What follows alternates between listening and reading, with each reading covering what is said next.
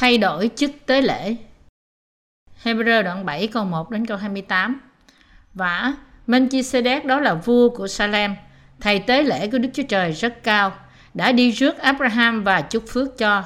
Trong khi người thắng trận các vua trở về, Abraham đã lấy một phần mười về mọi của cải mình mà dâng cho vua. Theo nghĩa đen tên vua ấy, trước hết là vua sự công bình, lại là vua của Salem nữa, nghĩa là vua bình an. Người không cha, không mẹ, không gia phổ, không có ngày đầu mới sanh, cũng không có ngày rốt qua đời. Như vậy là giống con Đức Chúa Trời. Melchizedek này làm thầy tế lễ đời đời vô cùng. Hãy nghĩ xem, chính tiên tổ là Abraham đã lấy một phần mười trong những vật rất tốt của mình, đã chiếm được mà dâng cho vua. Thì vua tôn trọng là giường nào? Những con cháu, họ Levi chịu chức tế lễ. Theo luật, có phép thâu lấy một phần mười của dân, nghĩa là của anh em mình, vì chính họ cũng từ Abraham mà ra. Nhưng vua vốn không phải đồng họ, cũng lấy một phần mười của Abraham và chúc phước cho kẻ được lời hứa. Và người bực cao chúc phước cho kẻ chúc phước cho kẻ bực thấp, ấy là điều không cãi được. Lại, đằng này những kẻ thâu lấy một phần mười đều là người hay chết, còn đằng kia ấy là kẻ mà có lời làm chứng cho người là đang sống lại có thể nói rằng Levi là kẻ thâu lấy một phần mười đó. Chính mình người cũng bởi Abraham mà đóng một phần mười.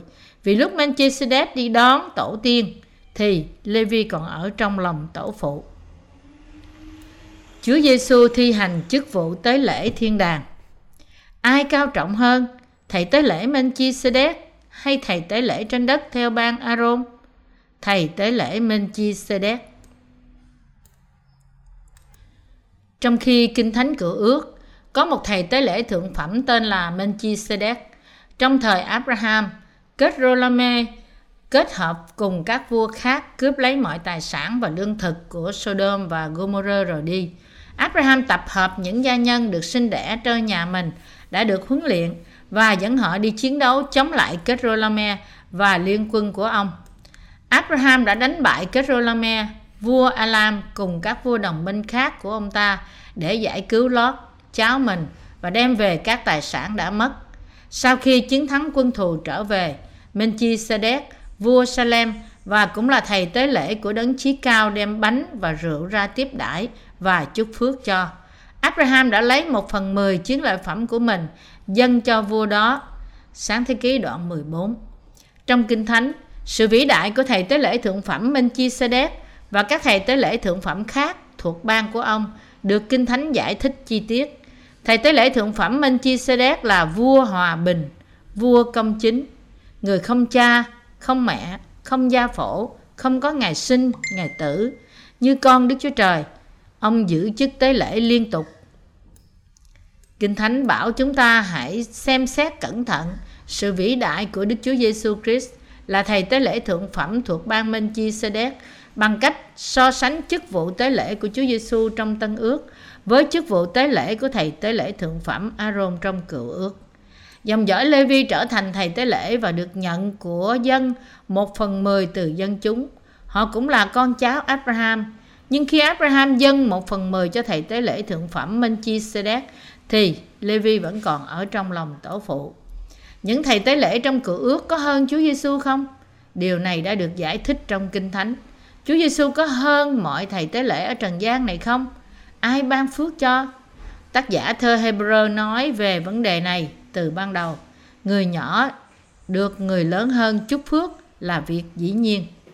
Abraham được thầy tế lễ thượng phẩm Melchizedek chúc phước. Chúng ta sống bằng đức tin như thế nào? Chúng ta nên dựa vào điều răn của Đức Chúa Trời qua hệ thống tế lễ của đền tạm trong thời cửa ước hay là dựa vào Đức Chúa Giêsu Christ đấng đã đến với chúng ta như thầy tế lễ thượng phẩm ở trên trời qua của lễ của Ngài bằng nước và Thánh Linh. Tùy thuộc vào cách giải thích mà chúng ta chọn, chúng ta sẽ được ban phước hay bị rủa xả. Chúng ta sống theo lời Đức Chúa Trời và dân của tế lễ hàng ngày hay là chúng ta chọn tin vào sự cứu rỗi của Chúa Giêsu ban cho chúng ta qua của lễ chuộc tội chính mình Ngài một lần đủ cả bằng nước và huyết. Chúng ta phải chọn một trong hai. Trong thời cựu ước, dân Israel trông cậy vào con cháu của Aaron và Levi. Trong thời Tân Ước, nếu có ai hỏi chúng ta giữa Chúa Giêsu và các thầy tế lễ thuộc dòng Aaron, ai lớn hơn? Không còn nghi ngờ gì nữa. Chúng ta trả lời ngay rằng Chúa Giêsu lớn hơn. Sự thật này ai cũng biết, nhưng chỉ một số ít người thực hành điều đó trong đời sống đức tin. Kinh Thánh đã cho chúng ta một câu trả lời rõ ràng về vấn đề này. Kinh Thánh dạy rằng Chúa Giêsu thuộc về một chi phái khác. Trong chi phái ấy, không có ai giữ phần tế lễ nơi bàn thờ để thực hiện chức vụ tế lễ trên trời. Vì chức tế lễ đã thay đổi, thì, thì luật pháp cũng cần phải thay đổi. Qua môi xe, Đức Chúa Trời ban cho dân Israel 10 điều răn và 613 điều luật trong chi tiết. Môi xe bảo dân sự sống theo luật pháp và điều răn và dân sự đồng ý làm theo. Tại sao Đức Chúa Trời phế bỏ giao ước đầu và lập giao ước thứ hai? Vì con người quá yếu đuối sống theo giao ước đầu. Trong Kinh Thánh, dân sự đã thề sống theo luật pháp của Đức Chúa Trời trong ngũ kinh, sáng thế ký, xuất Ai Cập ký, Lê Vi ký, dân số ký và phục truyền Lực lễ ký. Khi Chúa công bố từng điều răng, họ nói vâng cho mỗi điều mà chẳng hề lưỡng lự. Tuy nhiên, chúng ta thấy rằng sau phục truyền luật lệ ký, từ Joshua trở đi, họ đã không bao giờ sống theo điều răn của Chúa nữa. Và từ các quan xét đến các vua nhất, các vua nhì, họ bắt đầu không còn tin vào những nhà lãnh đạo của họ. Và sau đó họ suy đồi đến nỗi thay đổi cả hệ thống tế lễ tại đền thờ thánh. Và cuối cùng, trong Malachi, họ đã mang đến những con vật không xứng đáng để làm của lễ, mặc dù theo sự hướng dẫn của họ, hướng dẫn của Chúa, họ phải dâng những con vật không tỳ vết. Họ nói với thầy tế lễ là, xin hãy đói xem lễ vật này, xin hãy chấp nhận nó. Thay vì dân của lễ theo luật lệ của Chúa, họ đã thay đổi một cách tùy tiện. Dân Israel không bao giờ giữ trọn luật pháp của Chúa, thậm chí trong thời cựu ước. Họ đã phớt lờ và quên mất sự cứu rỗi được ban cho qua hệ thống sinh tế chuộc tội. Vì vậy, Đức Chúa Trời đã phải thay đổi hệ thống sinh tế chuộc tội. Trong Jeremy Chúa phán, ta sẽ lập một gia ước mới với nhà Israel và nhà Judah. Chúng ta hãy xem trong Jeremy đoạn 31 từ câu 31 đến câu 34. Đức Giê-hô-va phán, này, những ngày đến, bây giờ ta sẽ lập một gia ước mới với nhà Israel và với nhà Judah Giao ước này sẽ không theo giao ước mà ta đã kết với tổ phụ chúng nó trong ngày ta nắm tay dắt chúng nó ra khỏi Egypto, tức giao ước mà chúng nó đã phá đi, giao rằng ta làm chồng chúng nó. Đức Giê-hô-va phán vậy. Đức Giê-hô-va phán, này là giao ước mà ta đã lập với nhà Israel sau những ngày đó. Ta sẽ đặt luật pháp ta trong bụng chúng nó và chép vào lòng. Ta sẽ làm Đức Chúa Trời chúng nó, chúng nó sẽ làm dân ta. Chúng nó ai nấy chẳng dạy kẻ lân cận mình hay là anh em mình mà rằng hãy nhận biết Đức Giê-hô-va vì chúng nó thải điều sẽ biết ta kẻ nhỏ cũng như kẻ lớn Đức Giê-hô-va phán ta sẽ tha sự gian ác chúng nó và chẳng nhớ tội chúng nó nữa Đức Chúa Trời phán rằng Ngài sẽ lập một gia ước mới Ngài sẽ lập một gia ước với dân Israel rồi nhưng họ đã thất bại trong việc sống theo lời Ngài. Vì vậy, Ngài quyết định lập một giao ước mới về sự cứu rỗi với dân sự Ngài. Họ đã thề trước Chúa rằng, chúng tôi chỉ thờ phượng một mình Ngài và sẽ sống theo lời Chúa. Chúa phán với họ, trước mặt ta, ngươi chưa có các thần khác. Và dân Israel đáp, chắc chắn là chúng tôi sẽ không bao giờ thờ bất cứ thần nào khác. Ngài là chân thần duy nhất của chúng tôi. Chúng tôi sẽ không có bất kỳ thần nào khác. Nhưng họ đã thất bại trong việc giữ lời thề của mình. Cốt lõi của luật pháp trong 10 điều răn là Trước mặt ta, ngươi chớ có các thần khác, ngươi chớ làm tượng chạm cho mình, cũng chớ làm tượng chạm nào giống những vật trên trời cao kia, hoặc nơi đất thấp này, hoặc trong nước, dưới đất. Ngươi chớ quỳ lại trước các hình tượng đó, và cũng đừng hầu việc chúng nó. Hãy nhớ ngày nghỉ đặng làm nên ngày thánh. Ngươi chớ lấy danh Đức Giê-hô-va, Đức Chúa Trời ngươi mà làm chơi. Hãy hiếu kính cha mẹ ngươi. Ngươi chớ giết người, ngươi chớ phạm tội tà dâm, Ngươi chớ trộm cướp, ngươi chớ làm chứng dối cho người lân cận mình, ngươi chớ tham nhà người lân cận mình. Sức Ai Cập ký đoạn 20. 10 điều răn này được chi tiết hóa thành 613 điều luật và dân Israel phải giữ trong suốt cuộc đời của họ. Không được làm gì với con gái của mình, không được làm gì với con trai của mình, phải làm gì với bà gia của mình, vân vân. Luật pháp của Chúa yêu cầu họ làm tất cả những điều tốt và tránh mọi điều xấu. Đó là 10 điều răn và 613 điều luật được chi tiết hóa. Tuy nhiên, trong cả nhân loại, không một ai giữ hết mọi điều khoản trong luật pháp của Chúa. Vì vậy, Ngài phải đưa ra một giải pháp khác để cứu con người ra khỏi tội. Chức vụ tế lễ đã được thay đổi khi nào? Sau khi Chúa Giêsu đến trần gian, chức vụ tế lễ được thay đổi. Chúa Giêsu đảm nhiệm chức vụ tế lễ của tất cả các thầy tế lễ thuộc dòng Aaron. Đối với những tế lễ do những thầy tế lễ thuộc dòng Lê-vi phụ trách, Ngài không đếm xỉa đến nữa. Chỉ một mình Ngài đảm nhận chức vụ tế lễ thượng phẩm trên trời. Đến thế gian, Ngài không thuộc dòng dõi Aaron, nhưng thuộc dòng dõi Juda, là dòng dõi hoàng tộc. Ngài đã dâng chính mình Ngài làm sinh tế chuộc tội qua bắp tem Ngài chịu và huyết Ngài đổ ra trên thập tự giá để cứu mọi người khỏi dòng tội lỗi.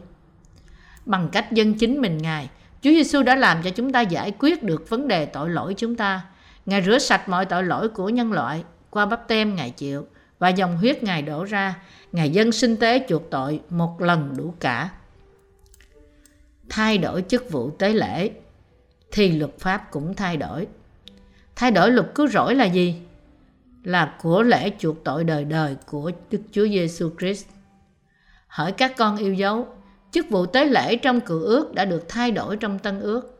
Trong thời cựu ước, thầy tế lễ thượng phẩm thuộc dòng Aaron nhà Levi dân sinh tế chuộc tội cho dân Israel đã phạm trong năm qua.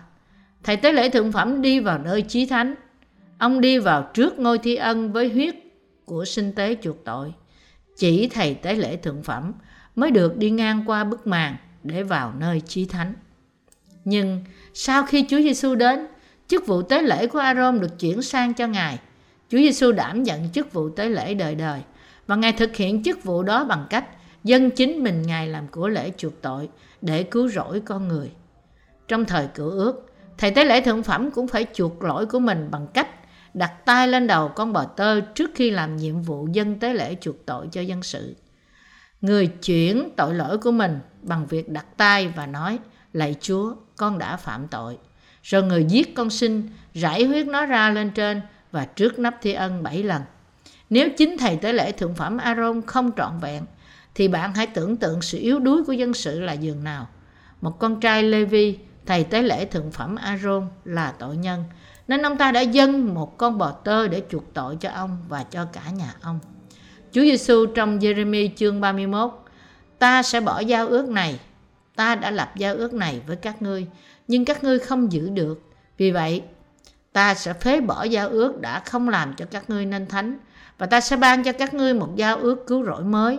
Ta sẽ không còn cứu các ngươi bằng luật pháp nữa, nhưng ta ban cho các ngươi sự cứu rỗi qua phúc âm của nước và thánh linh. Đức Chúa Trời đã ban cho chúng ta một giao ước mới. Theo kỳ hạn, Chúa Giêsu đã đến trần gian mang thân xác của một con người. Ngài hiến dân chính mình Ngài để cất tội lỗi của thế gian đi. Ngài đã đổ huyết ra trên thập tự giá để cứu chúng ta là những người tin Ngài. Ngài mang lấy tội lỗi của cả nhân loại qua bắp tem của Ngài. Luật pháp của Đức Chúa Trời được để qua một bên và thay thế nó. Dân Israel có thể được cứu nếu họ sống theo luật pháp, nhưng họ đã thất bại trong việc sống theo luật pháp. Vì chẳng có một người nào bởi việc làm theo luật pháp mà sẽ được xưng công bình trước mặt Ngài. Vì luật pháp cho người ta biết tội lỗi. Roma đoạn 3 câu 20 Đức Chúa Trời muốn dân Israel nhận thức được rằng họ là tội nhân và luật pháp không thể cứu được họ. Ngài cứu họ bằng luật cứu rỗi của nước và thánh linh, chứ không phải bởi việc làm của họ. Bởi lòng yêu thương vô hạn, Đức Chúa Trời ban cho chúng ta một gia ước mới. Nhờ gia ước đó, chúng ta được cứu khỏi tội lỗi của thế gian qua bắp tem và huyết của Chúa Giêsu. Nếu bạn tin Chúa Giêsu nhưng không biết ý nghĩa của bắp tem và huyết của Ngài, thì niềm tin của bạn trở thành vô ích. Khi đó, bạn gặp nhiều phiền toái hơn là hơn là khi bạn chưa tin Chúa Giêsu gì cả. Đức Chúa Trời phán rằng Ngài phải lập một giao ước để cứu con người ra khỏi tội. Và kết quả là ngày hôm nay chúng ta được cứu không phải do luật của việc làm, bèn là bởi luật công chính của sự cứu rỗi qua nước và huyết. Đây là lời hứa đời đời của Ngài và Ngài đã làm thành lời hứa Ngài cho chúng ta là những người tin Chúa Giêsu và Ngài dạy chúng ta về sự vĩ đại của Chúa Giêsu bằng cách so sánh Chúa Giêsu với những thầy tế lễ thuộc dòng Aaron trong cựu ước. Chúng ta trở nên đặc biệt vì chúng ta tin vào sự cứu rỗi qua bắp tem của Chúa Giêsu và huyết Ngài đổ ra. Hãy suy nghĩ về điều này. Vì mục sư của bạn, cho dù có nói hay hoặc học giỏi đến đâu, cũng không quan trọng. Làm sao ông ta hơn được Chúa Giêsu? Không thể được. Chúng ta được cứu nhờ phúc âm của nước và huyết, chứ không phải bởi việc vâng giữ luật pháp. Vì chức vụ tế lễ đã thay đổi, thì sự cứu rỗi cũng phải thay đổi. Sự cao cả trong tình yêu của Đức Chúa Trời. Điều nào là tốt hơn, tình yêu của Chúa Giêsu hay luật pháp của Đức Chúa Trời? Tình yêu của Đức Chúa Trời. Chúng ta chỉ được cứu khi chúng ta tin Chúa Giêsu. Biết được Chúa Giêsu cứu chúng ta như thế nào, tình yêu thương Đức Chúa Trời đối với chúng ta cao cả làm sao, sự khác nhau giữa đức tin trong luật pháp và đức tin trong tình yêu thương cao cả của Đức Chúa Trời là gì? Người vân giữ luật pháp chú trọng đến tính lý của giáo pháp, giáo phái và kinh nghiệm cá nhân của họ hơn là lời Chúa. Trong khi đó, đức tin trong Chúa Giêsu là tin vào sự cứu rỗi vĩ đại được thực hiện qua nước và Thánh Linh. Ngày nay, nhiều người nói rằng nguyên tội được tha thứ, nhưng họ phải ăn năn tội lỗi họ phạm mỗi ngày. Nhiều người tin điều này và họ cố gắng sống cuộc đời theo luật pháp trong thời cựu ước. Họ vẫn không biết được sự cứu rỗi vĩ đại của Chúa Giêsu, đấng đã đến bằng nước và Thánh Linh. Trong thời cựu ước, để được cứu, dân Israel phải sống theo luật pháp, nhưng họ không thể được cứu bởi vì Chúa biết sự yếu đuối và bất toàn của chúng ta nên Ngài để luật pháp Ngài sang một bên. Chúng ta không thể được cứu bởi việc làm. Chúa Giêsu phán rằng Ngài cứu chúng ta bằng phúc âm của nước và thánh linh. Ngài phán, chính ta sẽ cứu tất cả các con khỏi vòng tội lỗi. Đức Chúa Trời đã nói tiên tri về điều này trong sách Sáng Thế Ký. Ta sẽ làm cho mày cùng người nữ, dòng dõi mày cùng dòng dõi người nữ nghịch thù nhau. Người sẽ dài đạp đầu mày, còn mày sẽ cắn gót chân người. Sáng Thế Ký đoạn 3 câu 15 sau khi Adam và Eva phạm tội và sa ngã. Trong một nỗ lực nhằm che đậy tội lỗi của mình, họ đã kết chiếc áo bằng lá vả, nhưng Chúa đã kêu họ lại và mai cho họ chiếc áo bằng da thú như là một biểu tượng của sự cứu rỗi. Sáng thế ký nói đến hai loại áo cứu rỗi. Cái này được kết bằng lá vả, còn cái kia được may bằng da thú. Bạn nghĩ cái nào tốt hơn? Dĩ nhiên là chiếc áo bằng da thú tốt hơn, bởi vì mạng sống của một con thú phải hy sinh để bảo vệ con người. Chiếc áo bằng lá vả chẳng bao lâu sẽ khô héo đi. Như bạn đã biết, chiếc áo bằng lá vả giống như một bàn tay có năm ngón.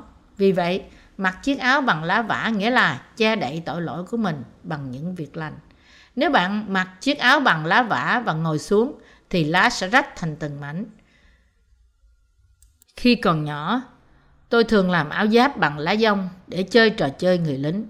Cho dù tôi có mặc cẩn thận đến đâu đi chăng nữa, thì đến chiều tối nó cũng rách ra. Cũng vậy, xác thịt yếu đuối của con người không thể làm nên sự thánh khiết. Nhưng sự cứu rỗi của nước và huyết, tức là bắp tem mà Chúa Giêsu đã chịu và sự chết của Ngài trên thập tự giá, đem lại sự tha thứ dồi dào cho tội nhân. Điều này xác nhận sự vĩ đại của tình yêu Đức Chúa Trời và cũng nói lên được tình yêu của Ngài lớn hơn luật pháp là dường nào những người vẫn có đức tin trong luật pháp của Đức Chúa Trời. Tại sao những người theo luật pháp phải làm áo mới bởi công việc của họ mỗi ngày? Vì họ không biết công việc của họ không thể làm cho họ thành người công chính. Những người kết chiếc áo bằng lá vả đang sống cuộc đời vâng giữ luật pháp. Những tín đồ sai đường này cần phải, những tín đồ sai đường này cần phải thay đổi chiếc áo của họ về nền tảng căn bản Họ phải làm chiếc áo mới vào mỗi Chủ nhật khi đi nhà thờ. Lạy Chúa, tuần qua con đã phạm nhiều lỗi lầm, nhưng hỡi Chúa, con tin rằng Ngài đã cứu con trên thập tự giá, xin rửa sạch gian ác con bằng huyết Ngài. Họ đã may lại chiếc áo mới ngay lúc đó. Ôi ngợi khen Chúa, Hallelujah. Nhưng chẳng bao lâu, họ lại phải làm chiếc áo khác tại nhà. Tại sao? Vì chiếc áo cũ đã rách. Lại Chúa, trong ba ngày qua, con đã phạm tội với Ngài xin tha thứ cho con. Họ tiếp tục may và mặc chiếc áo ăn năn. Lúc ban đầu, có lẽ chiếc áo kéo dài được vài ngày, nhưng sau đó họ cần chiếc áo mới mỗi ngày bởi vì Họ không thể sống theo luật pháp của Chúa. Họ cảm thấy xấu hổ. Ôi xấu hổ quá. Hỡi Chúa, con đã phạm tội. Và họ phải may chiếc áo ăn năn mới. Chúa ơi, hôm nay kết chiếc áo bằng lá vả khó quá. Họ làm việc cật lực để may lại chiếc áo mới. Bất cứ khi nào người ta kêu cầu cùng Chúa để xưng tội mình, họ bặm môi và kêu lên, Chúa ơi, và tiếp tục tạo nên chiếc áo mới mỗi ngày. Rồi điều gì xảy ra khi họ từ bỏ nó? Mỗi năm một hoặc hai lần, họ lên núi để kiên ép.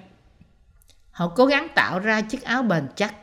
Chúa ơi, xin tẩy sạch tội lỗi của con, xin tái tạo con, con tin Ngài, lạy Chúa.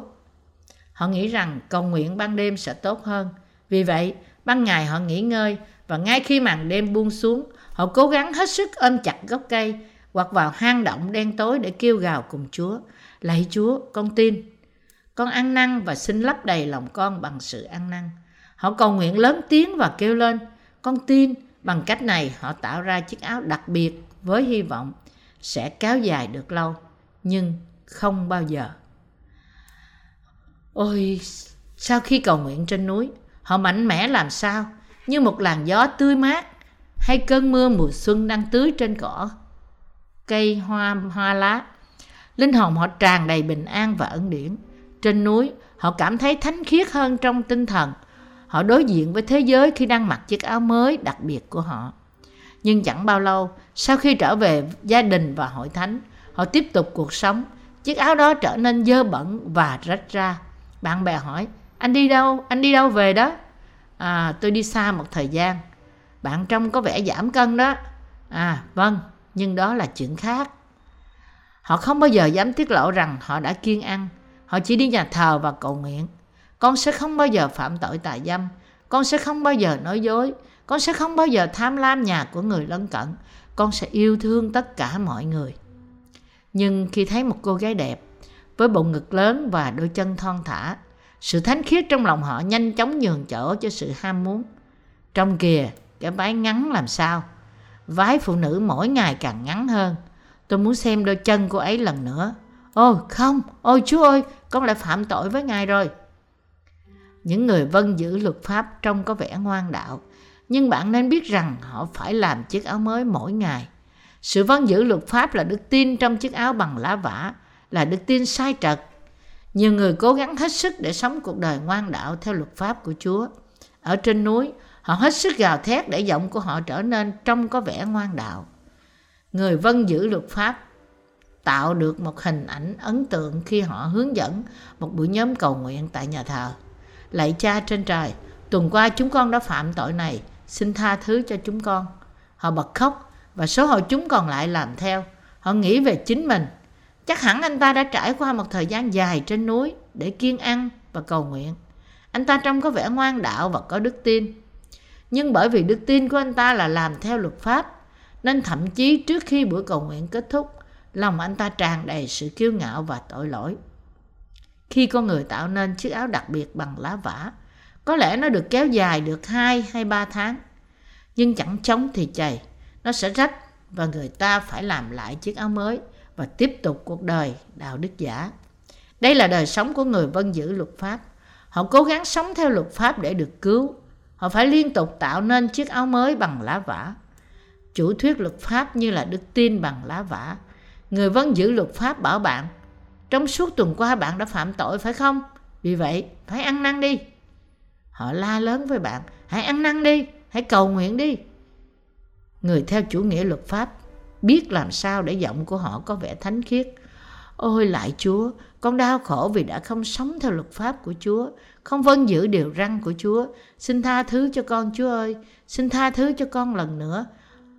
Họ không thể sống theo luật pháp, cho dù họ hết sức cố gắng. Thật ra, họ đang thách thức luật pháp của Chúa và thách thức chính Ngài. Họ đang ngạo mạn trước Chúa. Những người giống như Judan Bayer Tại sao Đức Chúa Trời để luật pháp qua một bên? Bởi vì sự vô dụng của nó trong việc cứu chúng ta ra khỏi tội. Lần nọ, có một thanh niên trẻ tuổi tên là Jordan Bayer. Vào năm 1950, trong suốt cuộc chiến tranh Triều Tiên, những người lính Bắc Triều Tiên đến ra lệnh cho anh ta quét sân trong ngày sa bát với một nỗ lực nhằm buộc anh ta từ bỏ đức tin kiên định của mình và khiến anh trở thành người của họ. Nhưng người thanh niên mộ đạo này đã không tuân lệnh. Họ bắt buộc, nhưng anh ta lại từ chối. Cuối cùng, những người lính này buộc anh ta vào một gốc cây, chĩa súng vào anh ta và hỏi, mày muốn gì, quét sân hay là bị giết? Khi bị buộc phải quyết định, anh ta nói, tôi thà chết còn hơn làm việc trong ngày sa bát thánh. Mày đã chọn lựa và tụi tao rất vui để làm ơn cho mày. Rồi họ bắn anh ta. Sau đó những lãnh đạo hội thánh bổ chức chấp sự cho anh ta sau khi chết để tưởng nhớ đức tin mạnh mẽ của anh ta. Nhưng đức tin của anh ta là đức tin sai trật. Tại sao anh không chịu quát sân để rao giảng phúc âm cho những người lính này? Tại sao anh quá cứng rắn để rồi phải chết? Liệu Chúa có khen ngợi anh ta vì không làm việc trong ngày sa bát không? Không. Chúng ta nên sống cuộc sống thuộc linh.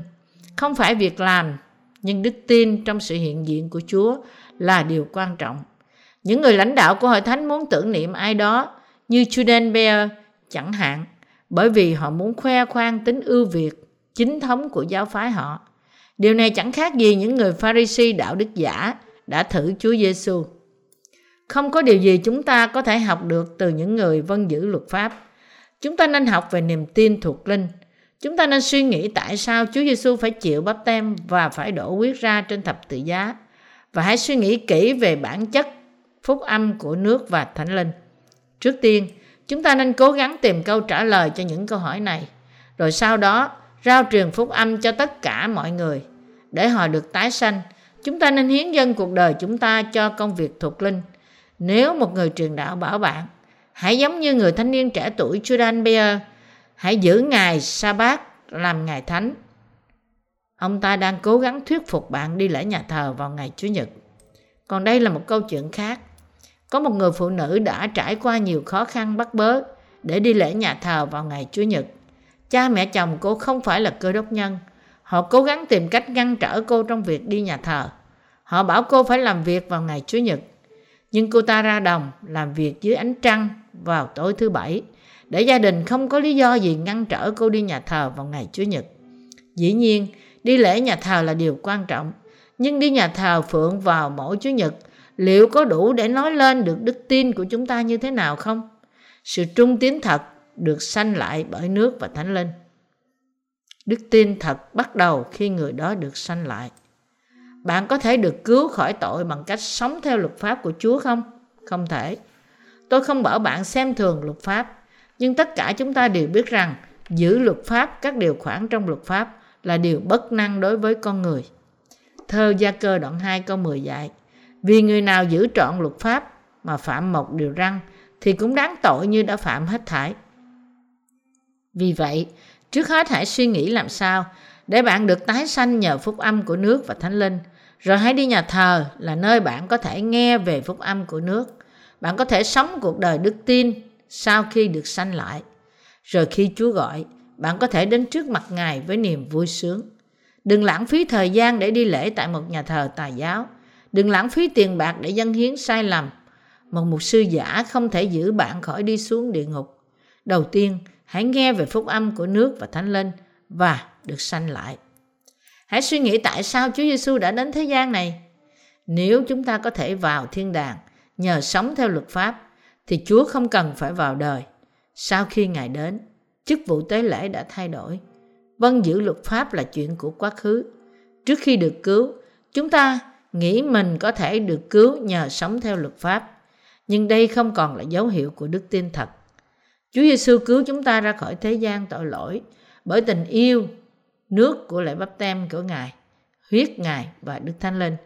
Ngài thực hiện sự cứu rỗi qua bắp tem của Ngài đã chịu tại sông giô đanh huyết Ngài đổ ra trên thập tự giá và sự sống lại của Ngài. Đức Chúa Trời để qua một bên luật lệ cũ vì nó yếu kém và vô hiệu. Bởi chân luật pháp không làm trọn chi hết, lại có một sự trông cậy hay hơn đem vào thay cho luật pháp. Và bởi sự trông cậy đó chúng ta đến gần Đức Chúa Trời. Vả lại sự thay đổi này chẳng phải là không có lời thề mà được làm ra nhưng thầy tế lễ khác không bởi lời thề mà được lập nên. Hebrew đoạn 7 câu 19 đến câu 20 Chúa Giêsu đã hứa cứu chúng ta ra khỏi thế giới. Tội lỗi này bằng lễ bắp tem và huyết của Ngài. Sự chết vì dân giữ luật pháp là sự chết không kết quả và đức tin thật duy nhất là tin vào phúc âm của nước và thánh linh. Chúng ta phải có đức tin có hiệu quả. Bạn tin điều gì sẽ tốt cho linh hồn bạn? Đi lễ thường xuyên và sống bằng luật pháp hay đi lễ nhà thờ là nơi mà người ta rao giảng phúc âm về sự tái sanh bởi nước và thánh linh để bạn được tái sanh. Một sư nào, hội thánh nào có ích lợi hơn cho linh hồn bạn? Hãy suy nghĩ và chọn lựa điều tốt cho linh hồn mình. Đức Chúa Trời cứu linh hồn bạn qua vị truyền đạo rao giảng phúc âm về nước và thánh linh. Mỗi người phải chịu trách nhiệm về linh hồn mình. Một tín đồ thật và khôn ngoan là người biết ủy thác linh hồn mình vào lời Đức Chúa Trời. Chúa Giêsu trở thành thầy tế lễ qua lời thề. Hậu tử của Lê-vi được lập làm thầy tế lễ qua lời thề không? Không, chỉ có Chúa Giêsu được lập làm thầy tế lễ qua lời thề. Hebrew đoạn 7 câu 20 21 dạy rằng: Vả lại, sự thay đổi đời này chẳng phải là không có lời thề mà được làm ra. Những thầy tế lễ khác không bởi lời thề mà được lập nên, nhưng Ngài đã được lập nên bằng lời thề bởi đấng đã phán cùng Ngài rằng Chúa đã thề rồi và không hối lời thề ấy đâu, con làm thầy tế lễ đến đời đời. Và Thi Thiên 104 chép 110 câu 4 chép Đức Giê-hô-va đã thề không hề đổi ý rằng ngươi là thầy tế lễ đời đời tùy theo ban minh chi sê đét Chúa đã lập một lời thề Ngài đã lập một giao ước với chúng ta và bày tỏ giao ước đó qua lời Ngài được viết ra. Ta sẽ trở thành thầy tế lễ thượng phẩm đời đời thuộc ban Minh Chi Sê Đét. Ban Minh Chi Sê Đét là vua công chính, vua hòa bình, là thầy tế lễ thượng phẩm đời đời. Ta sẽ trở thành thầy tế lễ thượng phẩm đời đời thuộc ban Minh Chi Sê Đét để cứu rỗi các, các ngươi. Chúa Giêsu đã đến thế gian và bảo đảm cho một giao ước tốt hơn. Hebrew đoạn 7 câu 22. Thay vì dùng huyết của bò tơ và dê con, Ngài đã dâng chính mình Ngài làm sinh tế chuộc tội qua bắp tem Ngài chịu và huyết Ngài đổ ra trên thập tự giá để rửa sạch mọi tội chúng ta. Trong thời cựu ước, khi một thầy tế lễ thượng phẩm qua đời, con trai ông ta sẽ tiếp tục chức vụ tế lễ khi người ấy được 30 tuổi. Khi ông ta già và con trai được 30 tuổi, ông ta sẽ chuyển chức vụ tế lễ cho con trai mình. Thầy tế lễ thượng phẩm có quá nhiều con cháu. Vì vậy, David đã thiết lập một hệ thống. Qua đó, tất cả họ đều lần lượt đảm nhiệm vai trò của mình. Khi tất cả con cháu Aaron được bổ nhiệm làm thầy tế lễ, họ có quyền hạn và nghĩa vụ để thực hiện chức vụ tế lễ. Luca nói, Sacheri, thầy tế lễ thuộc bang Abia, vả, ông cứ theo thứ tự trong bang mình mà làm chức tế lễ trước mặt Đức Chúa Trời. Chúa Giêsu đến trần gian để thực hiện chức vụ tế lễ đời đời. Ngài đến với tư cách là thầy tế lễ của những điều tốt đẹp sẽ đến. Ngài sẽ hoàn tất sự cứu rỗi về sự tái sanh bằng nước và thánh linh. Con cháu Aaron yếu đuối và bất toàn. Điều gì xảy ra khi thầy tế lễ thượng phẩm qua đời? Con trai ông sẽ đảm nhiệm chức vụ đó. Nhưng những sinh tế chuộc tội như vậy không bao giờ đủ để đảm bảo cho sự cứu rỗi của con người. Trong thời Tân Ước, Chúa Giêsu đến thế gian, nhưng Ngài không cần phải dân sinh tế chuộc tội liên tục bởi vì Ngài sống đời đời. Ngài cất đi tội lỗi chúng ta mãi mãi bằng bắp tem Ngài chịu. Ngài đã dâng chính mình Ngài, chịu đóng đinh trên thập tự giá để giải phóng hoàn toàn những ai tin Ngài khỏi xích xiền tội lỗi. Hiện nay, Ngài đang sống và ngồi bên hữu Đức Chúa Trời để cầu thai cho chúng ta. Lạy Chúa, họ vẫn bất toàn, nhưng họ tin con. Không phải con đã cất đi tội lỗi của họ bao lâu rồi sao? Chúa Giêsu là thầy tế lễ thượng phẩm đời đời cho sự cứu rỗi chúng ta. Những thầy tế lễ dưới trần gian này luôn luôn bất toàn. Khi họ chết, con trai họ tiếp tục chức vụ của họ. Chúa chúng ta sống đời đời. Ngài đã hoàn thành sự cứu rỗi đời đời cho chúng ta bằng cách Ngài vào thế gian, chịu bắp tem bởi dân bắp tít, rồi đổ huyết ra trên thập tự giá vì tội lỗi chúng ta. Bởi hệ có sự tha thứ thì không cần dân của lễ vì tội lỗi nữa. Hebrew đoạn 10 câu 18 Chúa Giêsu chứng nhận sự cứu rỗi chúng ta cho đến cuối cùng. Ngài đã được tái sanh bằng nước và thánh linh chưa? Ấy đó, thật là thầy tế lễ thượng phẩm mà chúng ta có cần dùng. Thánh khiết, không tội, không ô uế, biệt khỏi kẻ có tội, được cất lên cao hơn các tầng trời. Hebrew đoạn 7 câu 26 Vì luật pháp lập những người vốn yếu đuối làm thầy tế lễ thượng phẩm. Nhưng lời thề có sao luật pháp thì lập con là đấng đã nên trọn lành đời đời. Hebrew đoạn 7 câu 28 Tôi xin nói với bạn rằng, Đức Chúa Giêsu Christ đấng vô tội tẩy sạch tội lỗi chúng ta một lần đủ cả qua lễ bắp tem Ngài chịu và huyết Ngài trên thập tự giá. Ngài cứu chúng ta ra khỏi tội không phải bởi luật của việc làm, bèn là bởi sự tha thứ và sự công bình đời đời của Ngài. Bạn có tin rằng sự cứu rỗi mà Ngài ban cho chúng ta là sự cứu rỗi đời đời không?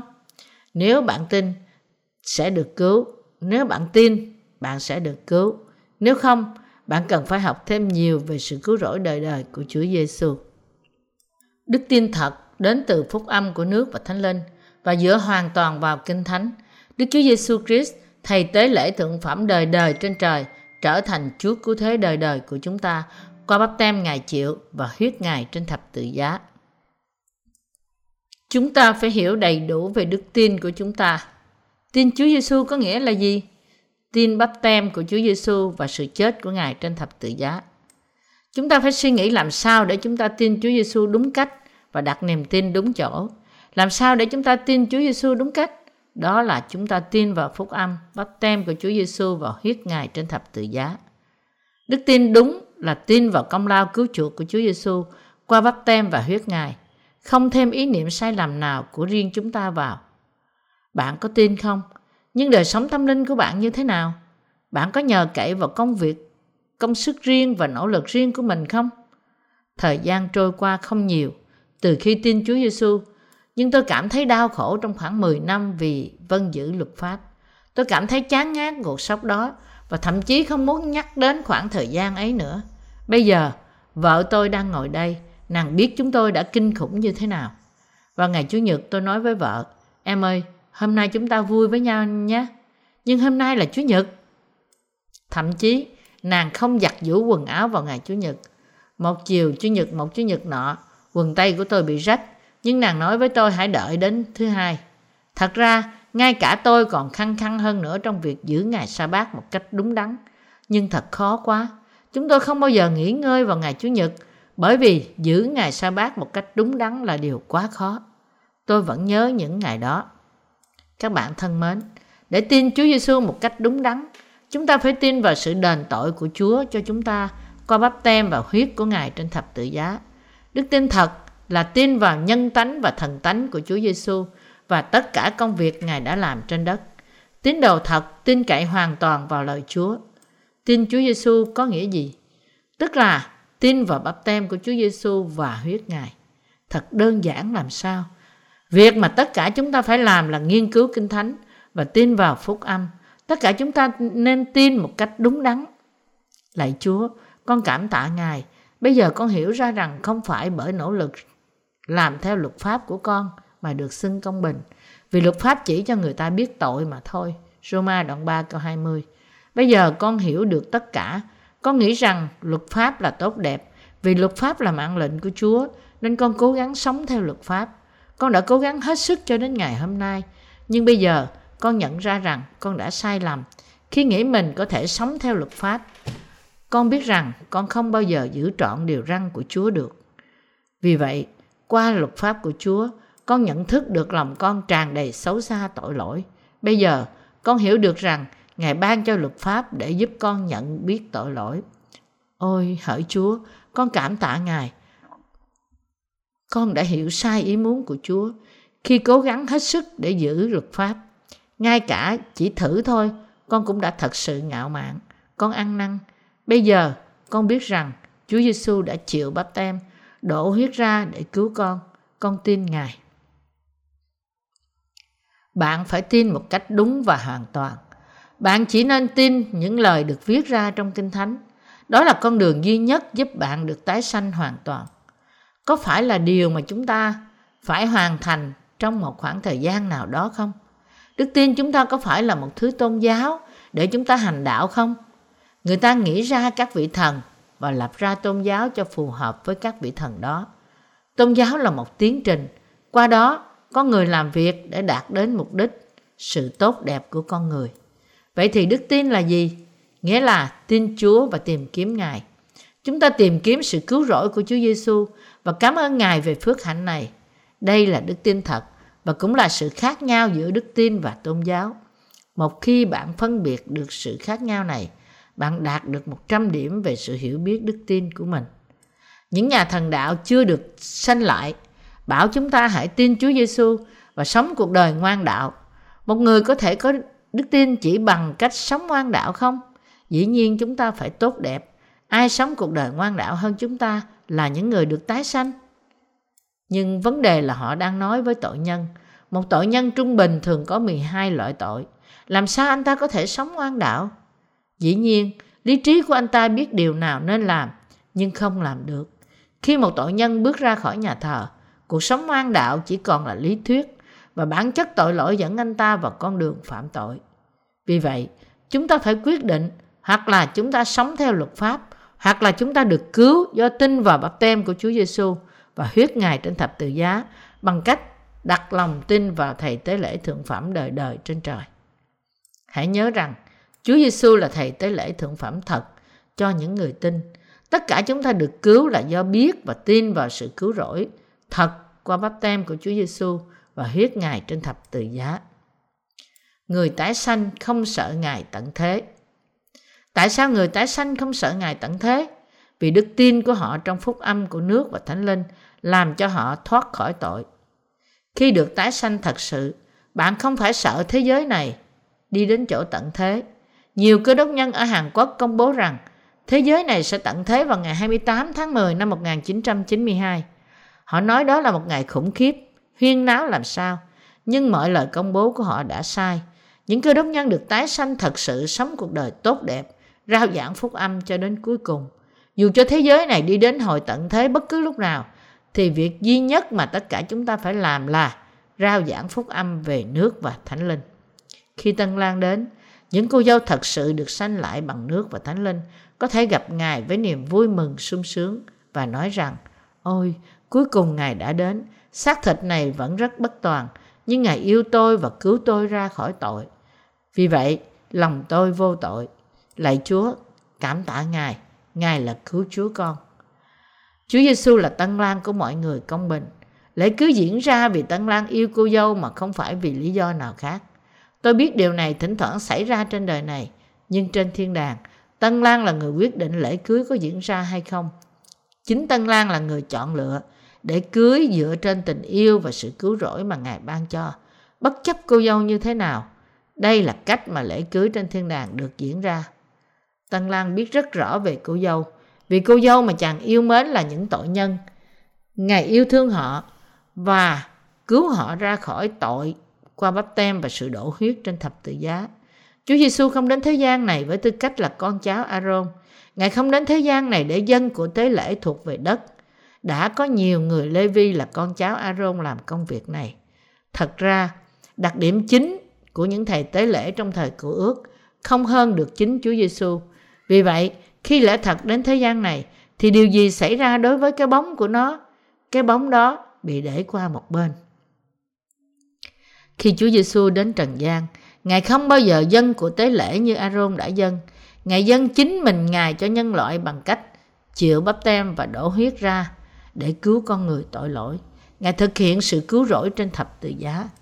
Đối với những ai tin vào bắp tem của Chúa Giêsu và huyết Ngài trên thập tự giá, thì sự cứu rỗi sẽ là điều chắc chắn.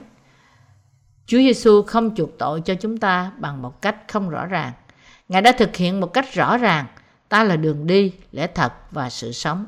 Giăng đoạn 14 câu 6 Chúa Giêsu đến trần gian để cứu chúng ta qua bắp tem, sự chết và sự sống lại của Ngài. Cựu ước là kiểu mẫu của Chúa Giêsu. Thiết lập một giao ước mới vì lý do gì? Vì giao ước thứ nhất không chắc chắn và vô dụng. Cựu ước là hình bóng của tân ước. Mặc dù Chúa Giêsu không dâng tế lễ như những thầy tế lễ thượng phẩm trong thời cựu ước, nhưng Ngài đã thực hiện một chức vụ tế lễ tốt hơn, chức vụ tế lễ đời đời trên trời. Vì có người sinh ra trong tội lỗi, nên họ trở thành tội nhân và không bao giờ trở nên công bình bởi luật pháp của Chúa. Vì vậy, Đức Chúa Trời thiết lập một giao ước khác. Cha chúng ta trên thiên đàng ban con một của Ngài xuống trần gian và yêu cầu chúng ta quay về đặt lòng tin vào bắp tem huyết và sự sống lại của Ngài. Đây là giao ước thứ hai của Đức Chúa Trời. Giao ước thứ hai yêu cầu chúng ta tin vào phúc âm của nước và thánh linh. Chúa không đòi hỏi việc lành của chúng ta. Ngài không bảo chúng ta sống như thế nào để được cứu. Ngài chỉ yêu cầu chúng ta tin vào sự cứu rỗi qua con Ngài. Trên tất cả, Ngài đòi hỏi chúng ta tin vào bắp tem và huyết đã đổ ra trên thập tự giá và chúng ta phải vâng lời Ngài. Trong Kinh Thánh, nhà Juda thuộc dòng hoàng tộc. Tất cả các vua của nước Israel đều sinh ra trong nhà Juda cho đến đời vua Salomon. Thậm chí sau khi đất nước bị chia đôi, nhà Juda vẫn nắm giữ ngai vàng của vương quốc phía Nam cho đến khi sụp đổ vào năm 586 trước Chúa. Vì vậy, dân Juda tiêu biểu cho dân Israel. Chi phái Levi làm thầy tế lễ. Mỗi chi phái đều có vai trò của nó. Đức Chúa Trời hứa với chi phái Juda rằng Chúa Giêsu đã ra đời sẽ dòng từ dòng dõi của họ. Tại sao Ngài lập giao ước này với chi phái Juda? Lập giao ước này cũng giống như lập giao ước với toàn thể nhân loại. Vì dân Israel tiêu biểu cho toàn thể nhân loại. Chúa Giêsu thực hiện giao ước mới để cứu rỗi nhân loại qua bắp tem của Ngài, sự chết của Ngài trên thập tự giá và sự sống lại của Ngài. Tội lỗi của con người không thể được tẩy sạch bởi ăn năn. Tội lỗi của con người có được tẩy sạch bởi ăn năn không? Không. Trong Jeremy đoạn 17 câu 1, Chúa Giêsu chép rằng, lời Chúa chép rằng, tội lỗi có ở hai nơi. Tội của Juda đã chép bằng bút sắt, bằng dùi kim cương, được chạm trên bảng trong lòng chúng nó và trên sừng những bàn thờ của ngươi. Tội lỗi ở trong lòng chúng ta, do đó chúng ta biết mình là tội nhân. Trước khi một người tin Chúa Giêsu, người ấy không biết mình là tội nhân. Tại sao? Vì luật pháp của Chúa không có trong lòng của người này. Vì vậy, khi một người tin Chúa, người ấy nhận thức rằng mình là tội nhân của Đức Chúa Trời. Có một à, số người chỉ nhận ra mình là tội nhân sau 10 năm tin Chúa. Ôi lạy Chúa, con là một tội nhân. Con nghĩ con đã được cứu, nhưng không hiểu sao con vẫn là tội nhân. Nhận thức này đến với anh ta vào một ngày khi anh ta nhận ra được bản chất chính mình. Trong 10 năm anh ta rất hạnh phúc, nhưng thình lình anh nhận ra chân lý. Bạn có biết tại sao không? Sở dĩ anh ta nhận thức được bởi vì cuối cùng qua luật pháp của Chúa, anh ta thấy được sự vấp phạm tội lỗi của mình. Anh ta tin Chúa Giêsu trong 10 năm nhưng chưa được tái sanh. Vì anh ta không thể xóa được tội lỗi trong lòng nên anh ta vẫn là một tội nhân trước mặt Chúa. Có một số người mất đi 5 năm, một số khác mất 10 năm để có được nhận thức này. Một số người nhận ra được điều này sau 30 năm, một số người khác 50 năm. Và một số người không bao giờ nhận ra được sự thật này cho đến cuối cùng. Lạy Chúa, trước khi có điều răn của Chúa trong lòng con, con vẫn là người tốt. Con tin chắc rằng con giữ được luật pháp Chúa, nhưng bây giờ con nhận thức được rằng con phạm tội với Chúa mỗi ngày.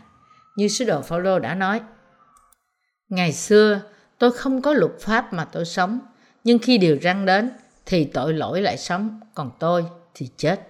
Roma đoạn 7 câu 9 Tôi là tội nhân, mặc dầu tôi đã tin Chúa. Chính tội lỗi đã ngăn trở bạn sống theo lời Chúa. Tội lỗi ở trong lòng bạn, vì Chúa ghi tội lỗi bạn ở đó, nên khi bạn quỳ gối cầu nguyện, tất cả lỗi lầm đều hiện ra. Ngạc nhiên chưa? Ta là tội lỗi mà ngươi phạm phải.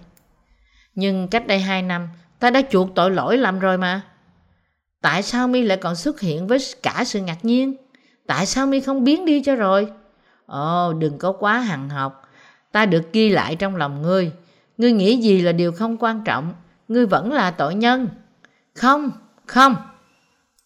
Vì vậy, tội nhân lại ăn năn những lỗi lầm của mình đã vấp phạm cách đây hai năm. Lạy Chúa xin tha thứ cho con. Con vẫn bị dày vò về những tội lỗi con đã phạm trước đây. Con đã ăn năn, nhưng tội lỗi vẫn ở trong lòng con. Xin tha thứ cho con vì con đã phạm tội. Nhưng tội lỗi có biến mất khi ăn năn không? Vì tội lỗi con người ở trong lòng họ, nên họ không bao giờ tẩy xóa được nó mà không có phúc âm của nước và thánh linh. Chỉ qua phúc âm của nước và thánh linh đạt được sự chuộc tội thật. Chúng ta chỉ được cứu bởi đức tin nơi phúc âm thật của Chúa Giêsu. Ta sẽ là cứu Chúa của con.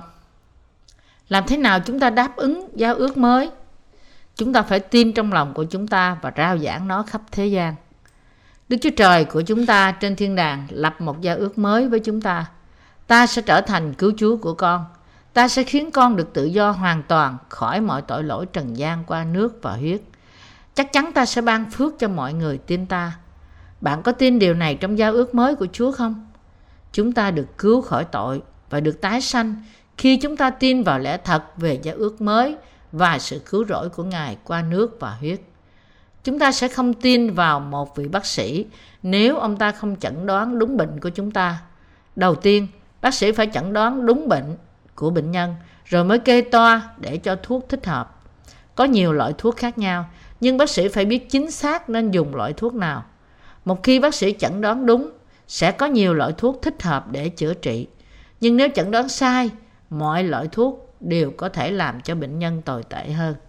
Cũng vậy, khi tin Chúa Giêsu, bạn phải dựa vào lời Chúa để chẩn đoán đúng tình trạng tâm linh của mình. Khi xem xét tâm linh mình bằng lời Chúa, bạn sẽ thấy được chính xác đời sống tâm linh mình như thế nào. Vì bác sĩ tâm linh chữa lành được mọi bệnh nhân, không miễn trừ ai. Tất cả họ đều có thể được tái sanh. Nếu bạn nói, không biết tôi đã được chuộc tội chưa? Nghĩa là bạn chưa được cứu. Nếu một vị mục sư thật sự là môn đồ của Chúa Giêsu, ông ta phải giải quyết vấn đề tội lỗi cho bề chiên mình. Rồi ông ta tiếp tục giải quyết vấn đề đức tin và dẫn dắt họ cách thuộc linh. Ông ta phải biết được chính xác tình trạng tâm linh của môn đồ mình. Chúa Giêsu đến thế gian để cất tội lỗi thế gian đi. Ngài đến, chịu bắp tem và chịu chết trên thập tự giá. Khi chuộc tội, Ngài có xóa đi tội lỗi của bạn không? Lời của nước và Thánh Linh xóa sạch tội lỗi của tất cả tội nhân. Phúc âm giống như giống như một chất nổ. Nó làm nổ tung mọi thứ, từ trong tòa nhà cao tầng cho đến núi non.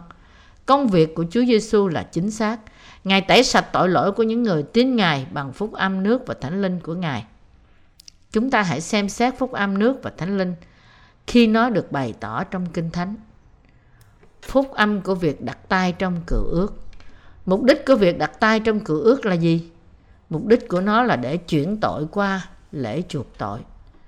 Chúng ta hãy tìm kiếm lẽ thật về phúc âm chuộc tội trong Lê Vi Ký đoạn 1, câu 3 đến câu 4. Nếu lễ vật của người là của lễ thiêu bằng bò, thì phải dùng con đực không tỳ vết dâng lên tại cửa hội mạc trước mặt Đức Giê-hô-va để được Ngài đẹp lòng nhậm lấy. Người sẽ nhận tay mình trên đầu con sinh, nó sẽ được nhậm thế cho hầu chuộc tội cho người. Phân đoạn kinh thánh này cho chúng ta biết của lễ thiêu nên dân tại cửa hội mạc trước mặt Chúa bằng cách đặt tay lên đầu sinh tế và sinh tế phải là một con vật sống không tỳ vết. Trong thời cựu ước, một tội nhân đặt tay lên đầu sinh tế để chuộc tội lỗi mà người ấy phạm hàng ngày. Người ấy giết con sinh tế chuộc tội trước mặt Chúa và thầy tế, tế lễ lấy một ít huyết bôi lên sừng bàn thờ tế lễ thiêu rồi đổ số huyết còn lại nơi chân bàn thờ và tội nhân này được tha thứ tội lỗi trong ngày. Về tội lỗi trong năm được chép trong Lê Vi Ký đoạn 16 câu 6 đến câu 10. Aaron sẽ dâng con bò tơ mình làm của lễ chuộc tội và người sẽ làm lễ chuộc tội cho mình và cho nhà mình. Kế đó, người phải bắt hai con dây đực đem đến trước mặt Đức Giê-hô-va tại nơi cửa hội mạc. Đoạn, Aaron bắt thăm cho hai con dây đực, một thăm về phần Đức Giê-hô-va, một thăm về phần Assassin. Aaron sẽ biểu dẫn con dây đực bắt thăm về phần Đức Giê-hô-va lại gần và dân nó làm của lễ chuộc tội. Còn con bắt thăm về phần Assassin sẽ để sống trước mặt Đức Giê-hô-va để làm lễ chuộc tội trên nó, rồi thả nó ra nơi đồng vắng, đặng về, đặng nó về Assassin. Như đã được giải thích trong Kinh Thánh, Assassin nghĩa là đuổi ra ngoài. Vì vậy tội lỗi trong năm được chuộc vào ngày 10 tháng 7. Lê Vi Ký đoạn 16 câu 29-30 chép rằng Điều này sẽ là một lệ định đời đời cho các ngươi. Đến mồng 10 tháng 7, các ngươi phải ép linh hồn mình, không nên làm một việc nào, bất kỳ người bổn xứ hay là kẻ khách kiều ngụ giữa các ngươi. Vì trong ngày đó người ta sẽ làm của lễ chuộc tội cho các ngươi, để các ngươi được tinh sạch, chắc các ngươi sẽ được tinh sạch những tội lỗi của mình trước mặt Đức Giê-hô-va vậy. Đây là ngày dân Israel chuộc tội lỗi mình trong năm. Nó diễn ra như thế nào? đầu tiên, thầy tế lễ thượng phẩm Aaron phải có mặt tại nơi dân tế lễ. Ai đại diện cho dân Israel? Aaron. Đức Chúa Trời chỉ định Aaron và con cháu ông làm thầy tế lễ thượng phẩm. Aaron dân con bò đực để chuộc tội cho mình và gia đình mình. Ông giết bò đực và lấy huyết rải bảy lần lên trên và trước nắp thi ân. Ông phải chuộc tội cho chính mình và gia đình mình trước hết. Chuộc tội, nghĩa là chuyển tội lỗi của một người nào đó sang sinh tế chuộc tội và để cho sinh tế chuộc tội chết thay cho người đó. Chính tội nhân đó là người lẽ ra phải chết, nhưng anh ta chuộc tội bằng cách chuyển tội lỗi mình sang sinh tế chuộc tội và để sinh tế chuộc tội chết thay cho mình. Sau khi tội lỗi ông và gia đình ông được chuộc, ông dâng một con dê trước mặt Chúa, đồng thời thả một con dê khác là con dê gánh tội trong đồng vắng trước sự chứng kiến của dân Israel. Người ta dâng một con dê như là sinh tế chuộc tội. Aaron đặt tay mình lên đầu con sinh tế chuộc tội và xưng tội. Ôi lại Chúa, dân sự Ngài đã vi phạm 10 điều răn và 613 điều luật trong bộ luật Ngài. Dân Israel đã trở thành tội nhân. Bây giờ, con đặt tay mình lên con dê này để chuyển sang tất cả tội lỗi chúng con trong năm. Ông cắt cổ con dê và đi vào nơi thánh bên trong đền tạm với huyết của nó. Rồi ông rải ít huyết lên trên và trước nắp thi ân bảy lần. Bên trong nơi thánh có hòm giao ước. Hòm giao ước được đậy bằng nắp thi ân. Và trong hòm giao ước có hai bản đá luật pháp, bình đựng mana bằng vàng và cây gậy trổ hoa của Aaron cái gậy của Aaron tiêu biểu cho sự sống lại. Hai bản đá luật pháp tiêu biểu cho sự công chính. Và bình đựng mana bằng vàng tiêu biểu cho lời sống của Chúa. Có một cái nắp trên hòm giao ước. Thầy tế lễ thượng phẩm rảy huyết trên nắp thi ân này bảy lần. Vì có những cái chuông bằng vàng treo nơi viền áo choàng của thầy tế lễ thượng phẩm, nên chúng rung lên khi ông rải huyết. Lê Vi Ký đoạn 16 câu 14 15 chép rằng: Người cũng phải lấy huyết con bò tơ đó, dùng ngón tay rải trên nắp thi ân về phía đông và rải bảy lần về phía trước nắp hòm thi ân. Đoạn, người giết con dây đực dùng về dân chúng làm của lễ chuộc tội, đem huyết nó vào trong bức màn. Dùng huyết con dây đực đó cũng như đã dùng huyết con bò tơ, tức là rải lên nắp thi ân và trước nắp hòm thi ân vậy. Tiếng chuông vang lên mỗi khi thầy tế lễ rải huyết của con dê và tất cả dân Israel tụ họp bên ngoài nghe được âm thanh đó. Vì việc chuộc tội cho họ phải được thực hiện qua thầy tế lễ thượng phẩm nên âm thanh tiếng chuông đem lại ý nghĩa là tội lỗi họ đã được tha thứ. Đây là âm thanh phước hạnh cho mọi người Israel. Khi tiếng chuông vang lên bảy lần, họ nói, bây giờ con rất an lòng. Tội lỗi, tất cả tội lỗi trong năm qua làm cho con lo lắng, nhưng bây giờ con cảm thấy con tự do và dân sự trở lại cuộc sống của mình. Họ nhận biết là mình được vô tội. Tiếng chuông lúc đó cũng giống như tin tức tốt lành về việc được tái sanh bằng nước và thánh linh. Khi chúng ta nghe phúc âm chuộc tội bằng nước và thánh linh, lòng chúng ta tin và miệng chúng ta công nhận, thì đó là tất cả những gì mà phúc âm về nước và thánh linh muốn đề cập đến. Khi tiếng chuông vang lên bảy lần, thì mọi lỗi lầm của dân Israel trong năm đều được tha thứ. Tội lỗi họ được rửa sạch trước mặt Đức Chúa Trời. Sau khi dâng một con dê vì dân Israel, thầy tế lễ thượng phẩm Aaron bắt một con dê khác đi đến cùng dân Israel đang chờ đợi bên ngoài đền tạm. Trong khi họ đứng xem, thầy tế lễ thượng phẩm Aaron đặt hai tay lên đầu con dê này. Lê Vi Ký đoạn 16 câu 21 22 chép. Aaron sẽ nhận hai tay mình trên đầu con dê đực còn sống, xưng nó, xưng trên nó các gian ác và sự vi phạm, tức những tội lỗi của dân Israel và chất trên đầu nó, rồi nhờ một người trực sẵn việc này mà sai đuổi nó ra, thả nó vào trong đồng vắng. Vậy con dê đực sẽ gánh trên mình các tội ác của dân Israel ra nơi khoan địa. Thầy tế lễ thượng phẩm Aaron đặt tay lên đầu con dê kia, con dê gánh tội và xưng ra mọi tội lỗi dân Israel đã phạm trong năm trước mặt Chúa. Ôi lạy Chúa, dân Israel đã phạm tội trước mặt Ngài. Chúng con vi phạm 10 điều răn và 613 điều luật trong bộ luật của Ngài.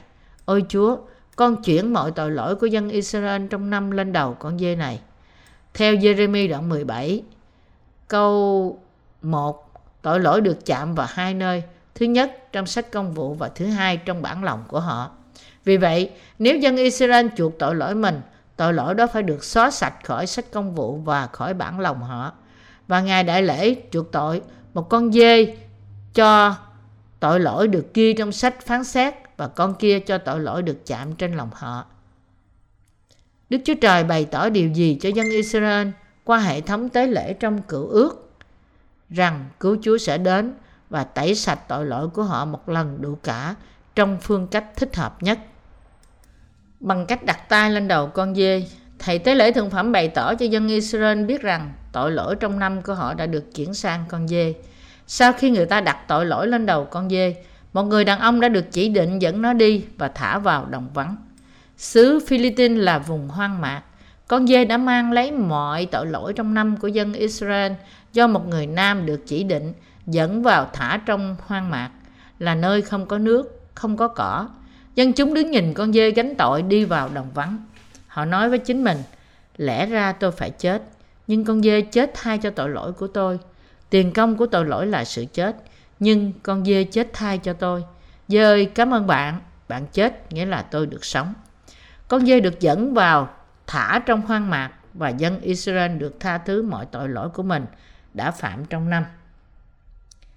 Khi tội lỗi trong lòng bạn được chuyển sang sinh tế chuộc tội, bạn được sạch tội. Điều này thật đơn giản. Chân lý luôn luôn đơn giản một khi chúng ta hiểu nó. Con dê khuất mất ở đường chân trời. Người đàn ông trở về một mình sau khi thả nó. Mọi tội lỗi của dân Israel đã đi xa. Con dê đi lang thang trong sa mạc, không có nước và cỏ. Nó chết cùng với giá tội lỗi mà dân Israel đã phạm trong năm. Tiền công của tội lỗi là sự chết và sự công bình của Đức Chúa Trời đã được hoàn thành. Đức Chúa Trời hiến tế con dê đực để dân Israel có thể sống. Tất cả tội của dân Israel trong một năm đã được tẩy sạch. Vì tội của một ngày và tội của cả năm đã được tha thứ, giống như trong thời cựu ước. Đó là giao ước của Đức Chúa Trời rằng tội lỗi của chúng ta đã được tha một lần đủ cả. Đó là giao ước mà Ngài đã sai đấng Messiah đến với chúng ta và giải thoát chúng ta ra khỏi tất cả tội lỗi trong suốt cuộc đời của chúng ta. Giao ước đã được thực hiện qua bắp tem của Chúa Giêsu. Được tái sanh bởi nước và thánh linh trong tân ước. Tại sao Chúa Giêsu chịu bắp tem bởi dân bắp tít? Để làm trọn mọi công việc công chính, cất đi tội lỗi của thế gian. Bắp tem của Chúa Giêsu trong tân ước chính là sự đặt tay trong cựu ước. Chúng ta hãy đọc Matthew đoạn 3 từ câu 13 đến câu 15. Khi ấy, Đức Chúa Giêsu từ xứ Galilee đến cùng dân tại sông Giô-đanh, đặng chịu người làm phép bắp tem. Song dân từ chối mà rằng, chính tôi cần phải chịu Ngài làm phép bắp tem, mà Ngài lại trở đến cùng tôi sao? Đức Chúa Giêsu đáp rằng, bây giờ cứ làm đi, vì chúng ta nên làm cho trọn mọi việc công bình như vậy. Giăng bèn vâng lời Ngài. Chúa Giêsu đi đến sông Giô-đanh để dân bắp tít làm bắp tem cho. Thực hiện điều này, Ngài đã làm trọn mọi việc công chính.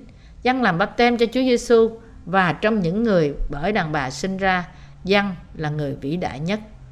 Matthew đoạn 11 câu 11 12 chép: Quả thật, ta nói cùng các ngươi, trong những người đàn bà sanh ra, không có ai được tôn trọng hơn dân bắp tít. Song, từ ngày dân bắp tít đến nay, nước thiên đàng bị hãm ép, là kẻ hãm ép đó chón lấy. Đức Chúa Trời lựa chọn dân bắp tít làm người đại diện cho nhân loại và gửi ông đến trước Đức Chúa Giêsu Christ 6 tháng. Ông là con cháu Aaron và là thầy tế lễ thượng phẩm cuối cùng. Khi Chúa Giêsu đến, dân bắp tít nói với Ngài, chính tôi cần phải chịu Ngài làm phép bắp tem, mà Ngài lại trở đến cùng tôi sao? Bây giờ cứ làm đi, vì chúng ta nên làm cho trọn mọi việc công bình như vậy. Mục đích của Ngài là giải thoát con người ra khỏi tội, để họ trở thành con cái Đức Chúa Trời. Chúa Giêsu nói với dân, chúng ta phải hoàn thành phúc âm tái sanh bằng nước và thánh linh. Vì vậy, bây giờ hãy làm bắp tem cho ta. Dân làm bắp tem cho Chúa Giêsu. Ngài chịu bắp tem để cất tội lỗi thế gian đi là điều phù hợp. Vì Ngài chịu bắp tem theo cách phù hợp nhất, nên Ngài thật sự cứu chúng ta ra khỏi tội. Chúa Giêsu chịu bắp tem để chuyển tội lỗi chúng ta sang cho Ngài. Chúa Giêsu đến thế gian và chịu bắp tem khi Ngài 30 tuổi đây là công việc đầu tiên của Ngài. Chúa Giêsu làm trọn mọi việc công chính bằng cách xóa sạch tội lỗi của cả nhân loại. Vì vậy, thánh hóa được mọi người. Chúa Giêsu đến thế gian và chịu bắp tem theo cách phù hợp nhất để cứu chúng ta ra khỏi tội. Vì vậy, mọi việc công bình đã được làm trọn. Đức Chúa Cha phán, này là con yêu dấu của ta, đẹp lòng ta mọi đàn. Matthew đoạn 3 câu 17 Đức Chúa Giêsu Christ biết rằng Ngài sẽ cất đi mọi tội lỗi của nhân loại và đổ huyết ra cho đến chết trên thập tự giá. Nhưng Ngài vân phục ý muốn Đức Chúa Cha. Ngài nói, xong không theo ý muốn con mà theo ý muốn cha. Matthew đoạn 26 câu 39 Ý muốn của Đức Chúa Cha là rửa sạch tội lỗi của nhân loại và ban cho họ sự cứu rỗi. Vì vậy, Chúa Giêsu, Đức Chúa Con đã vâng phục ý muốn Đức Chúa Cha và chịu bắp tem bởi dân bắp tít. Trong dân đoạn 1 câu 29, qua ngày sau, dân thấy Đức Chúa Giêsu đến cùng mình thì nói rằng, kìa, chiên con của Đức Chúa Trời là đấng cất tội lỗi thế gian đi. Chúa Giêsu cất đi mọi tội lỗi và đổ huyết ra trên thập tự giá tại đồi Golgotha.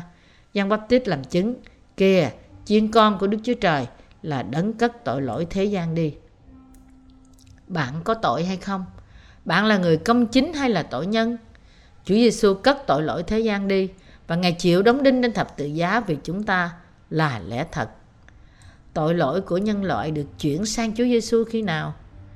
Chúa Giêsu nhận tất cả tội lỗi của chúng ta khi Ngài chịu bắp tem bởi dân bắp tít tại sông Giô-đanh. Sau khi sinh ra trong thế gian này, chúng ta đã phạm tội, thậm chí ở tuổi từ 1 đến 10. Chúa Giêsu cất đi những tội lỗi này. Ở tuổi 10 đến 20, chúng ta cũng phạm tội. Tội lỗi chúng ta phạm trong lòng, cũng như trong hành động. Ngài đã gánh hết thải. Chúng ta phạm tội ở tuổi từ 21 đến 45. Ngài cũng gánh hết thải. Ngài gánh lấy tội lỗi của cả nhân loại và chịu đóng đinh trên thập tự giá. Chúng ta phạm tội từ ngày sinh ra đến ngày qua đời, nhưng Ngài cất đi hết thải. Kìa, chiên con của Đức Chúa Trời là đấng cất tội lỗi thế gian đi. Mọi tội lỗi, từ tội của người đầu tiên là Adam đến tội của người cuối cùng sinh ra trên thế gian này, bất cứ khi nào Ngài đều gánh hết thải. Ngài không lựa chọn tội của người nào để gánh. Ngài không quyết định chỉ yêu một vài người trong chúng ta. Ngài trở nên xác thịt, gánh hết tội lỗi của nhân loại và chịu đóng đinh trên thập tự giá. Ngài chịu sự trừng phạt thay cho chúng ta và rửa sạch tội lỗi nhân loại mãi mãi. Không ai bị loại trừ khỏi sự cứu rỗi. Mọi tội lỗi thế gian, bao gồm mọi tội lỗi chúng ta, Chúa Giêsu đã gánh hết thải. Ngài rửa sạch tội lỗi thế gian bằng bắp tem Ngài chịu và quyết Ngài đổ ra. Ngài cất đi tội lỗi chúng ta bằng bắp tem và sự đoán phạt Ngài chịu trên thập tự giá. Trước khi chết trên thập tự giá, Ngài phán, mọi việc đã được trọn. Văn đoạn 19 câu 30. Nghĩa là sự cứu rỗi nhân loại đã hoàn tất. Tại sao Chúa Giêsu chịu đóng đinh trên thập tự giá? Vì sự sống của xác thịt ở trong huyết và huyết chuộc tội cho sự sống. Lê Vi Ký đoạn 17 câu 11. Tại sao Chúa Giêsu phải chịu bắp tem? Vì Ngài muốn gánh tội lỗi của nhân loại. Sau đó, Đức Chúa Giêsu biết mọi việc đã được trọn rồi. Hầu cho lời Kinh Thánh được ứng nghiệm thì phán rằng ta khác. Giăng đoạn 19 câu 28 Chúa Giêsu chết Ngài biết rằng mọi giao ước của Đức Chúa Trời trong cựu ước đã được trọn qua bắp tem mà Ngài chịu tại sông giô đanh và sự chết của Ngài tại thập tự giá. Chúa Giêsu biết rằng sự cứu chuộc được thực hiện qua Ngài nên phán rằng mọi việc đã được trọn. Ngài chết trên thập tự giá, Ngài thánh hóa chúng ta, sống lại từ kẻ chết vào ngày thứ ba và lên trời. Hiện nay Ngài đang ngồi bên hữu Đức Chúa Trời. Tẩy sạch tội lỗi qua bắp tem của Chúa Giêsu và sự chết của Ngài trên thập tự giá là phúc âm phước hạnh về sự tái sanh bằng nước và thánh linh. Tin điều này, bạn sẽ được tha thứ tội lỗi. Chúng ta không thể chuộc tội lỗi chúng ta bằng cách cầu nguyện ăn năn mỗi ngày. Đức Chúa Trời ban sự cứu rỗi một lần đủ cả chỉ qua bắp tem của Chúa Giêsu và sự chết của Ngài trên thập tự giá.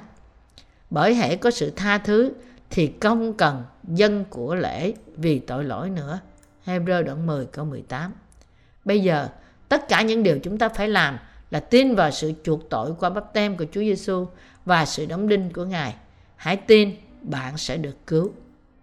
Roma đoạn 5 câu 1 đến câu 2 chép Vậy chúng ta đã được xưng công bình bởi đức tin thì được hòa thuận với Đức Chúa Trời bởi Đức Chúa Giêsu Christ chúng ta là đấng đã làm cho chúng ta cậy đức tin vào trong ơn này là ơn chúng ta hiện đương đứng vững và chúng ta khoe mình trong sự trông cậy về vinh hiển Đức Chúa Trời.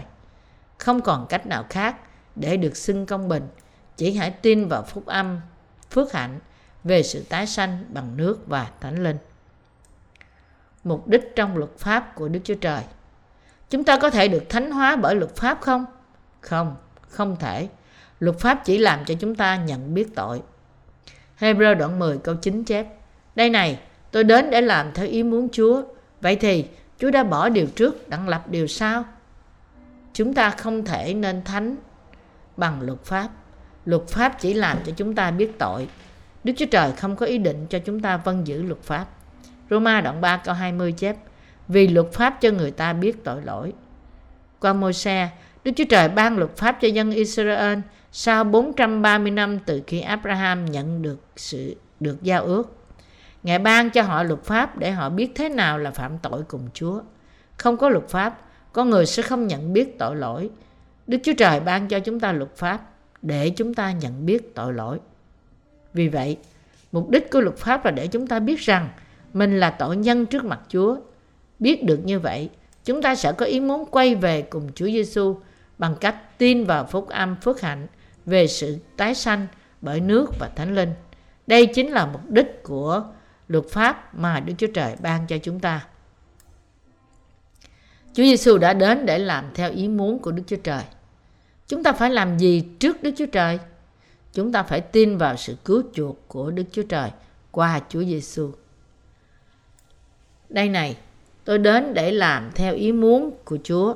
Vì vậy, Chúa đã bỏ điều trước đặng lập điều sau. Hebrew đoạn 10 câu 9 Vì chúng ta không thể được nên thánh bằng luật pháp nên Đức Chúa Trời không cứu chúng ta bằng luật pháp nhưng bằng sự chuộc tội trọn vẹn của Ngài. Ngài cứu chúng ta bằng tình yêu và sự công chính của Ngài. Ấy là theo ý muốn đó mà chúng ta được nên thánh nhờ sự dân thân thể của Đức Chúa Giêsu Christ một lần đủ cả.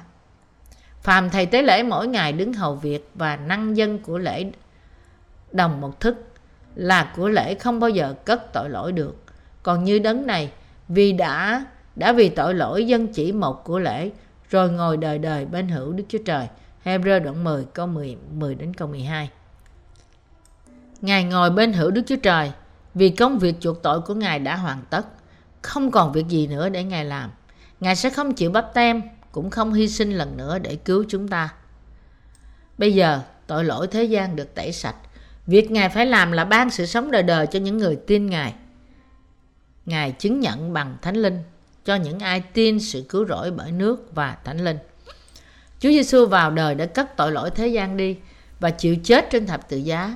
Như vậy công việc Ngài đã hoàn thành. Bây giờ công việc Ngài đã xong. Ngài đang ngồi bên hữu Đức Chúa Trời. Chúng ta phải tin Chúa Giêsu, đấng luôn luôn cứu chúng ta ra khỏi tội lỗi. Ngài làm cho chúng ta được trọn vẹn mãi mãi bằng bắp tem và huyết Ngài.